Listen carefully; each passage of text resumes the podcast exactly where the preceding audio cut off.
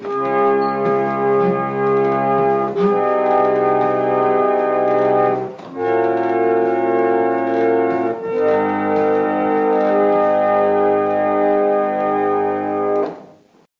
and welcome to Ipse Dixit, a podcast on legal scholarship. I'm your host, Brian L. Frye, Spears Gilbert Professor of Law at the University of Kentucky College of Law. My guest is David P. Weber, Professor of Law at Creighton University School of Law. We will discuss his article, Athletes in Transit Why the Game is Different in Sports and the Visas Should Be Too, which will be published in the Tulane Law Review. So, welcome to the show, David. Thank you. Glad to be here. Thanks for having me on. Yeah, I'm really glad that uh, Victoria recommended your paper to me. It was uh, really interesting and timely uh, on a subject that I frankly know know very little about. So I was delighted to read it and, and learn a little something. Um, so, by way of, of beginning our conversation, I, I wonder if you could talk a little bit about immigration and immigration specifically in the sports context.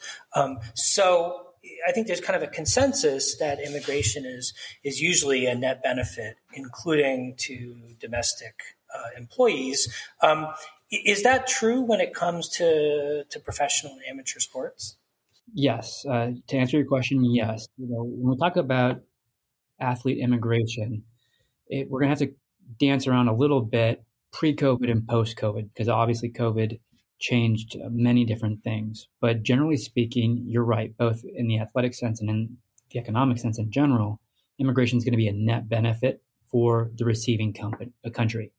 So, for example, high skilled earners by far have the greatest net economic benefit to the receiving country just because they're going to come in already with their human capital fully developed. They're going to be earning at a high level, paying taxes at a high level, not going to take advantage of any or at least very little public benefits.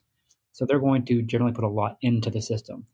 And that is going to hold true almost all the way down the socioeconomic scale until you get to the, the very lowest uh, individuals who have very low skill uh, or training. And those are going to be the ones who perhaps will directly compete with domestic individuals. And so that's where you're going to see some perhaps supplementary types of jobs um, rather than complementary. Now, with, with athletics, you might think that that is rife for foreigners supplementing domestic based players because most sports have fixed roster spots. And so they have X numbers that they can carry on the team at any given time. And so it's the quintessential zero sum game. That's true. But when you look at US sports in particular, if you look at, I'll call them the big five, but it's you know the NFL, Major League Baseball, the NBA, uh, NHL, and then Major League Soccer. Other than the NFL, which because of its unique nature in, in U.S. sports, is very U.S. heavy. All the other ones have have long traditions of foreign athletes coming over and doing very well. You look at arguably one of the best players in the NBA this year, Giannis, is, is a Greek national. You, you look back to the arguably the greatest hockey player of all time, Wayne Gretzky, Canadian. And so you have Major League Baseball rosters that are populated with athletes from Central and South America. Uh, and it's a very common thing to see these foreigners coming over, and certainly they are taking roster spots, but generally everyone is happy. And I say everyone, I mean everyone. The fans are happy because they want to have an athlete who can come over and you know be in the top three in home runs and also be a starting pitcher at the all star level. Right? That's that's a very rare skill set. The the owners are going to be happy because they're going to be able to tap into foreign markets. And that's going to go along with the league as well, who they now see global expansion as the next big thing. I look at Yao Ming and then, you know, Jeremy Lin, the Linsanity to some extent as, as potentially opening up growth uh, in the Far East, and especially that Chinese market, which is so large for the NBA. And then you might say, well, what about the players themselves? Don't they care or worry that they're potentially being replaced? And the long and short of it is the economics are in favor of having additional foreign players because most of these leagues are going to have league minimums anyway. So you can't push down the cost of labor below a certain price. And the foreign athletes that they're bringing over are actually going in the opposite direction. They're pushing up the ceiling. And so when that ceiling is raised, it's that rising tide lifts all boats arguments. And so you see a really unique era where at least in the United States, there's a lot of overlapping interests that are going to align with bringing in more domestic athletes. In some of the countries where soccer uh, or football is is the prime sport, there's a little bit of resistance to that. For example, in the UK, they have a homegrown rule, and they protect a certain number of roster spots for their domestic players. But there, they the discussion really is how do we protect our national team in our international competition? So if we're in the World Cup, how do we make sure that we have enough tier one English players who are being developed? Whereas you come to the United States, we don't really have that issue. And, uh, you know, it's a little bit ethnocentric, but we see ourselves as, you know, the NFL is the best competition in the world. Major League Baseball, the best competition in the world. And so we have our own variety of that international competition already taking place here. So we don't have some of those same external constraints that some of these other countries are dealing with. Well, so if it's good for sports, and as I understand it, both professional and amateur sports, to be bringing in athletes from foreign countries, both to compete on teams and also to participate in in competitions in the United States. How do we accomplish that? I mean, obviously, they're going to need visas to come into the country. What kind of visas can they use? What, what are their options? So, for professional athletes, you're absolutely right. it, it is a question of how do they get in? How do they stay in? And then what happens at the end of that term? So for professional athletes, there are really a handful of, of good op- options. And I'm thinking largely team based sports, but there are some additional opportunities for individual sports as well that might be available to golfers and tennis players or race car drivers that might not be available to a team sport where you're getting a salary in the United States. So the most common one and the one that most professional athletes will start with is a, is a P1A. Uh, so the, the P visa, the easiest way to think about it is these are very good athletes. But there's also another category called the O visa. And the easiest way to think of the O visa is outstanding. When you think of the O visa, and these are not, well, the P visa is generally for athletes, but the O visa is an overarching visa for world class talent in the United States. It's available to, to multiple different types of individuals and it was designed with the Nobel laureate in mind. So if you are at that level where you are one of the few at the very top of your game, you're likely to qualify for that O type of visa and be granted entry. Um, so that's pretty straightforward. The P visa is for that next tier down. You might be a starting third baseman uh, or a starting forward on, on the first line of your NHL team or a forward striker, defender, whatever it might be in MLS.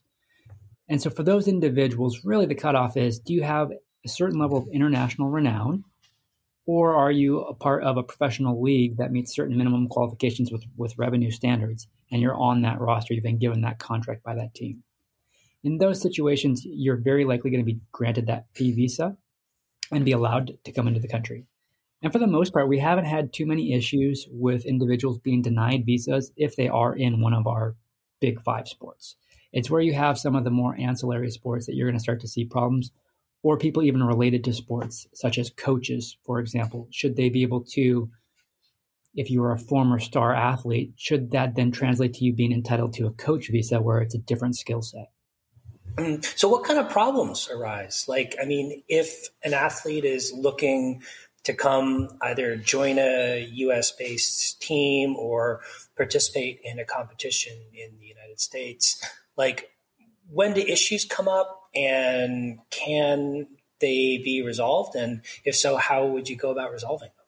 So i would i would say that issues really arose during during the prior administration. Um, since about 2005 or 6 when the compete act was passed to expand the scope of, of p visas to make it a little bit easier for athletes to gain entry with their supporting crew it's been relatively uneventful there was a pretty standard process. You were able to show through a list of designated categories whether or not the athlete you represented had that level of renown, that level of fame or success to pass. With the last administration, they really started to tighten the criteria and and trying to assess what was going to be considered acceptable means of proof uh, to show one that they have that level of renown, and then two, there's a, there's a two part test that the um, USCIS was using in assessing these applications. One, are you statutorily eligible? Do you, did you meet the initial qualifications? Then two, if you do, should you still be granted that visa more or less as a matter of discretion because do we feel like you've you've met that overall level of renown or, or success that we're looking for? And so some of the different evidentiary classifications or, or, types of proof that you can enter into the record to show that you do or do not meet this might be things like press clippings, um, features on uh, internet, on television, social media, etc. But the last two to three years, there have been cases where individuals were being denied, even though they had been featured in ESPN um, or, or on television about that. Individuals who had participated at the NCAA level here in the United States, multiple top 10 finishes, then go out and, and compete at a, at a world type event in their home country or, or in Europe or the Far East, top five finishes, and that was held to be insufficient. Uh, there was a case, it was a Japanese uh, gymnast, I believe, um, who competed, and he was on his national team, and that national team qualified for silver at Worlds. And the court said, well, it wasn't sufficient to show that he himself was at that internationally renowned level, even though he himself had qualified for that national team. So everything was looked at under a microscope these last couple of years, and, and the rates of denials had gone up dramatically.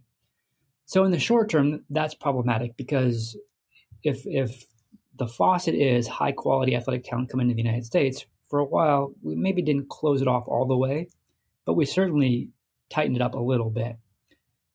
And that's a little bit interesting when you think about last spring when when COVID hit and everything shut down, including the borders especially. One of the very first exceptions to come back to allow international travel was for athletes, was to allow those NBA players to travel back to get in the bubble and to allow golfers to come back in the United States to start competing in some of those outdoor type events. So on the one hand, we have some of these other ancillary sports where where the spigot really is being turned off, and then on the other hand, there's a recognition that you know, especially during COVID, people needed entertainment options, and sport was one of the best. And so there was that balance going forward. But that was one of the the initial challenges, and, and it's still ongoing. It'll be it's too early to tell right now how the new administration will start to adjudicate some of these issues. Um, my my hunch, my guess is that it will be a reversion back to uh, pre-president Trump era, where they they looked at that just the way they had for the last 10, 12 years. Um, but until that plays out, we don't know. Um, and that's on the professional side. You know, on the on the amateur side, we have a really interesting debate coming up because we have a potential overhaul of NCAA rules allowing compensation to these amateurs based on their name, image, and likeness. And that's that's all well and well and good. Uh, there's a Supreme Court case right now, the Alston case, where the court is looking at one, first of all, should we give them additional monies up to the cost of their educational component, and then two, should it be a true pay for play type of system, which is is where some people think we're heading. I'm not not so sure about that yet. But if we do go to a system where it's it's a, a, middle ground type of system where we allow these college athletes to earn money based on name, image, and likeness, that will be really good for everybody who's able to work in the country and do those kinds of endorsement opportunities most of the foreign athletes uh, that are going to be governed by those rules are going to be in the NCAA. They're going to be on a student visa, an F visa. And that F visa contains some very significant limitations on employment opportunities. And so as a, re- as a result, we might have two classes of, of college athlete one who is able to receive tremendous amounts of endorsements based on NIL, and another who is doing the same quote job unquote who isn't able to collect on anything not as a matter of labor principles but as a matter of immigration law.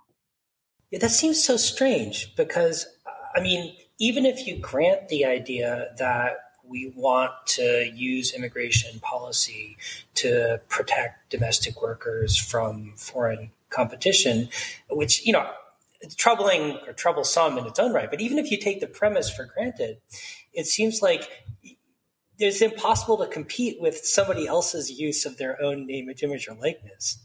Right, and that, that's absolutely true. You, you take, for example, an individual at, at Gonzaga, Jalen Suggs, who is you know a one and done type of player who will probably be a top five pick in the NBA draft. There's only one of him, right? So he, he's the only one who has the right to to capitalize on that product. Now, on the flip side, there are only so many endorsement dollars out there, so they're they're, they're competing for a diminishing amount of endorsement dollars that are there. But the real problem is, you know, Im- immigration has never been nimble in the United States. We set a policy in place and then we keep that for decades until it gets so bad that we're forced to enact some sort of change. And so when the current visas were drafted for students, it was fine because we didn't have the potential for student athletes to earn money. So it was just one blanket set of rules for all student visa holders that were going to govern all types of jobs. So whether or not that's you going to do an internship with with Amazon or Google or an individual who's just trying to get a job as a side hustle at a restaurant down the road. But the idea was all F visa student holders will be treated the same. And now we see some significant money thrown in the mix for NIL rights. And it's sort of untenable to suggest that we can allow domestic based athletes to capitalize and not expect unintended consequences with regard to foreign athletes and their decision either to come to the United States or simply forego that and look for other opportunities. So, one thing I was wondering is when it comes to people coming in as amateur athletes in an educational setting, are they treated for immigration purposes the same as any other students, or are there kind of athletic specific provisions that might make it easier or maybe even more difficult for them to get a visa? So they're going to be treated the same. They're going to go through their same international office, and they're going to get their F1 visa, and they have to go through the SEVIS process of you know going through and getting all that information put into the system.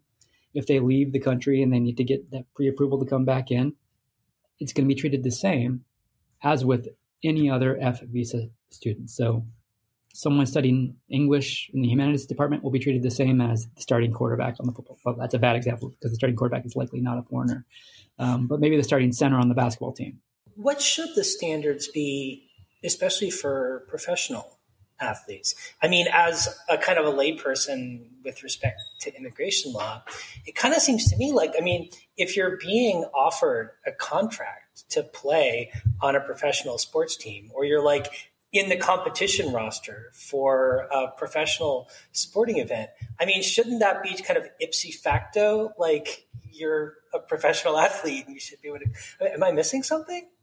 I, don't think so, um, and that's one of the points I raised too.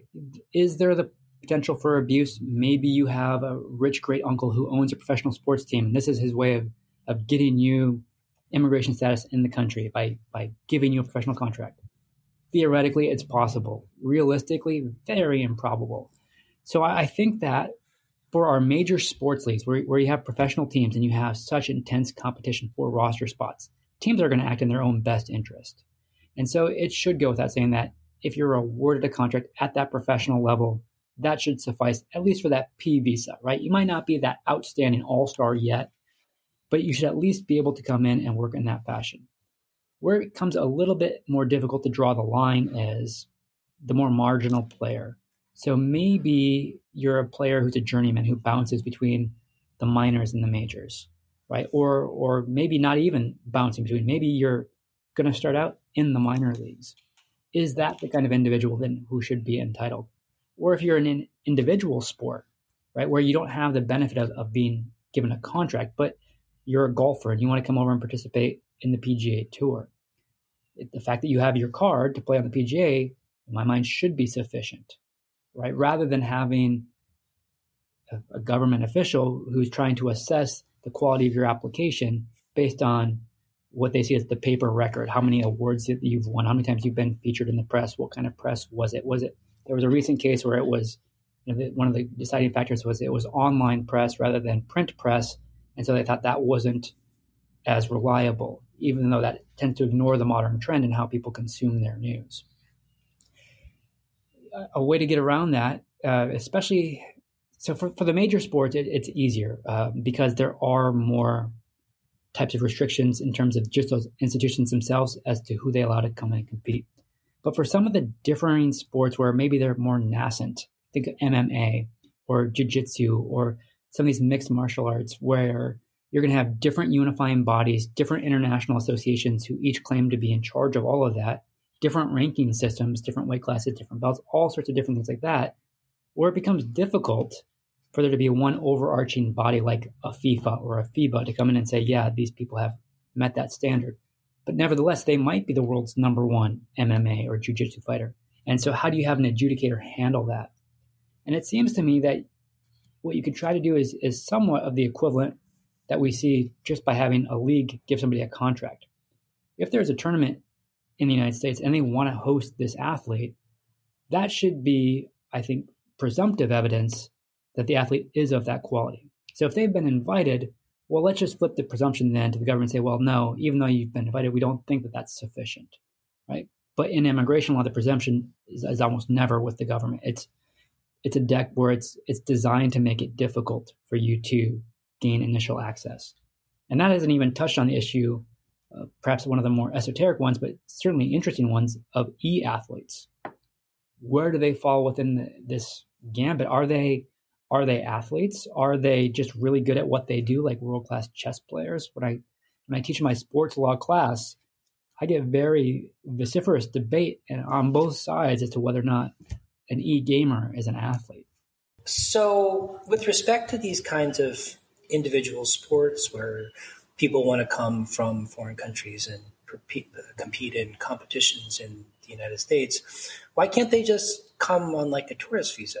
Or something, right? I mean, you can certainly come to the United States on a tourist visa and go play golf, right? Or go play video games somewhere, right? You can go to Las Vegas and gamble, right? Well, why can't why can't they just come in as tourists and do all these activities that are both kind of professional and leisure activities? So they can with a significant caveat what we're talking about are the the B visa class, which is like a tourist visa or a, short term business visa. You know, think of a CEO from a foreign company who's coming over here to to have high level negotiations with its American counterpart. That's fine. They're not engaged in employment here in the United States. At least they're not deemed to be engaged in employment. So for the for that B visa class or the visa waiver program, which is it's it's equivalent for certain countries who are on the list and they can just enter the country for 90 days at a shot um, without having to go through a visa application process. Those individual sport athletes can do that so long as the only money that they are making is the winnings based on their finishing position. So if all they're doing is coming over to play golf in a tournament and the only money they're going to make is the prize money, that's okay. Where they run into problems is whether or not they're doing any endorsement type of opportunities or engaged in that kind of activity in the United States because that would run afoul of that temporary visa. So once they cross that line, and this is where a number of the e-gamers um, cross that line, where they've tried to come over, Las Vegas, unsurprisingly, is trying to become the home, the global home for e-gaming tournaments, and it makes sense. There's tons of money, um, and if you look at viewership, especially during COVID, it just skyrocketed. So that that's the next explosive entertainment market, along with gambling. And so Vegas is trying to you know marry both of them and trying to get all these e athletes over there.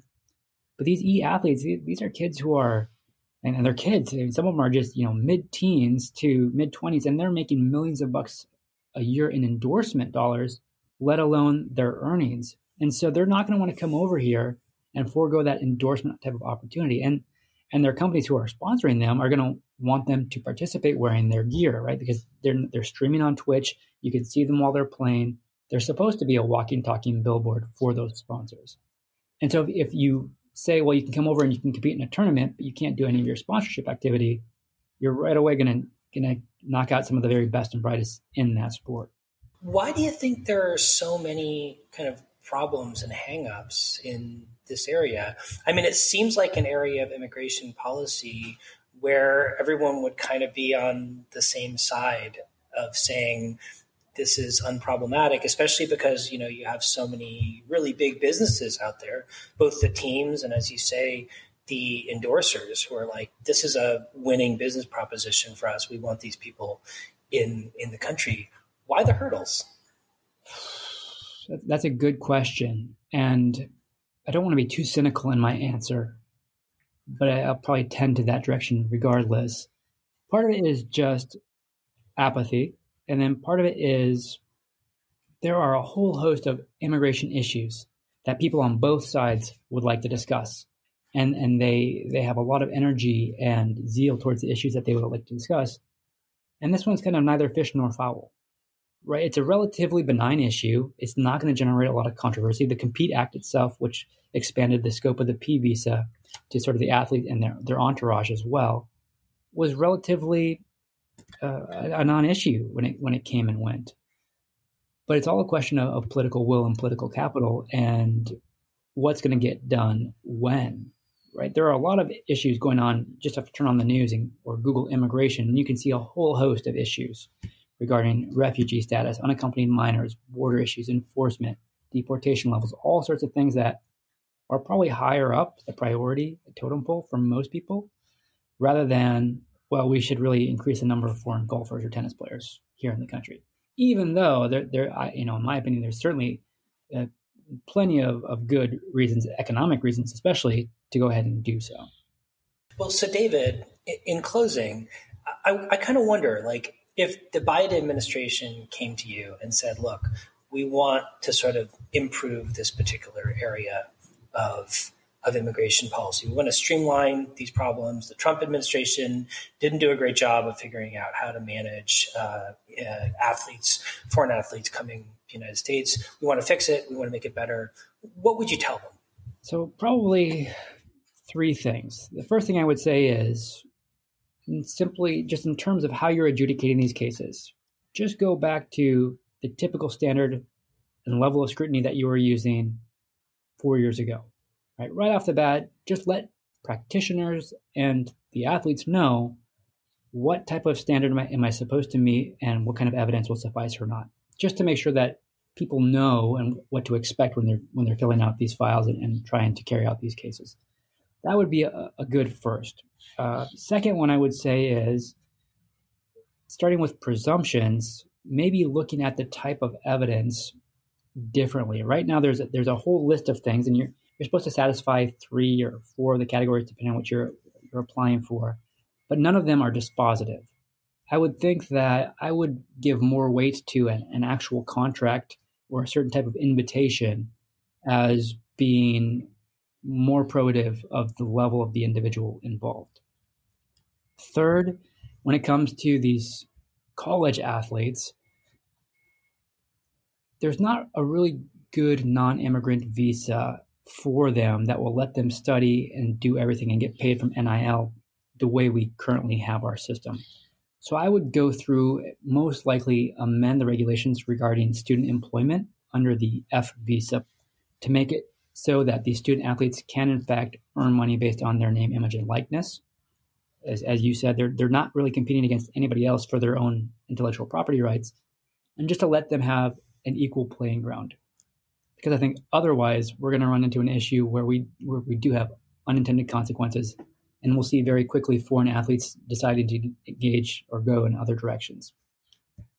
And then lastly, I don't know whether or not e-gaming is a sport or not, or whether or not these individuals are athletes or not. They they certainly have phenomenal hand-eye coordination and reflexes and timing uh, beyond anything that that I currently possess but honestly, I, I, don't really care if it's classified as as a sport or, or whether or not they're athletes or not. They're providing a lot of entertainment value and economic value, and that value is going to go somewhere. So we can either foster a system that's going to encourage it to come here, which is going to be a net boon for everybody, or we can foster a system that's going to make it more difficult for that to happen. And then anytime you increase the transaction cost, you make an alternative look better. And that's where we find ourselves. So I would to the extent it's permissible and, and the Obama administration had gone in this direction, had started to grant P visas, which are for athletes, to some of these e gamers, I would follow that path just because I see a whole lot of good. And honestly, I see almost zero bad from going down that direction. Awesome. Well, David, thanks so much for coming on the show today. It was a really fun conversation. And I learned a lot about both uh, sports and immigration policy, which aren't usually two tastes that I think uh, going together all the time. Well, thank you for having me. It's it's been a lot of fun. It's a pleasure. So I hope we can chat again sometime in the future.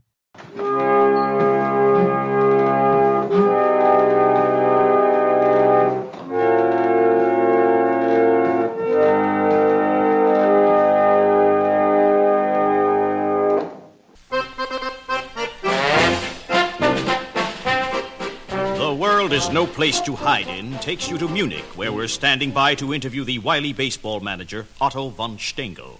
How long have you been managing a baseball team, Otto? Well, this is my 62nd season with the Munich Mugwumps. And you've won the pennant how many times? Never. Never won? No, we always come in second. Well, how many teams in the league out there? Two. The Munich Mugwumps and the Dusseldorf Dodgers. No attendance in Dusseldorf. They may have to move over to Hamburg and call themselves the Hamburgers. What about Frankfurt? Frankfurters. Why is it you've never won? Well, it's a psychological reason there. The crowd is always rooting for the underdogs, right? We don't want to have everybody against us. We're very sensitive that way. We concentrate on morale. That's the big factor. Keep everybody happy, lose. Get out there and lose. That's what I tell them before every game. I see. You have loyal fans, do you? Loyal fans? Holy smokes. We had a fella hasn't missed a game in 25 years. Karl Heinz Hochzeit. He sits along the first base line with a Brautwurst, one of them giant salamis.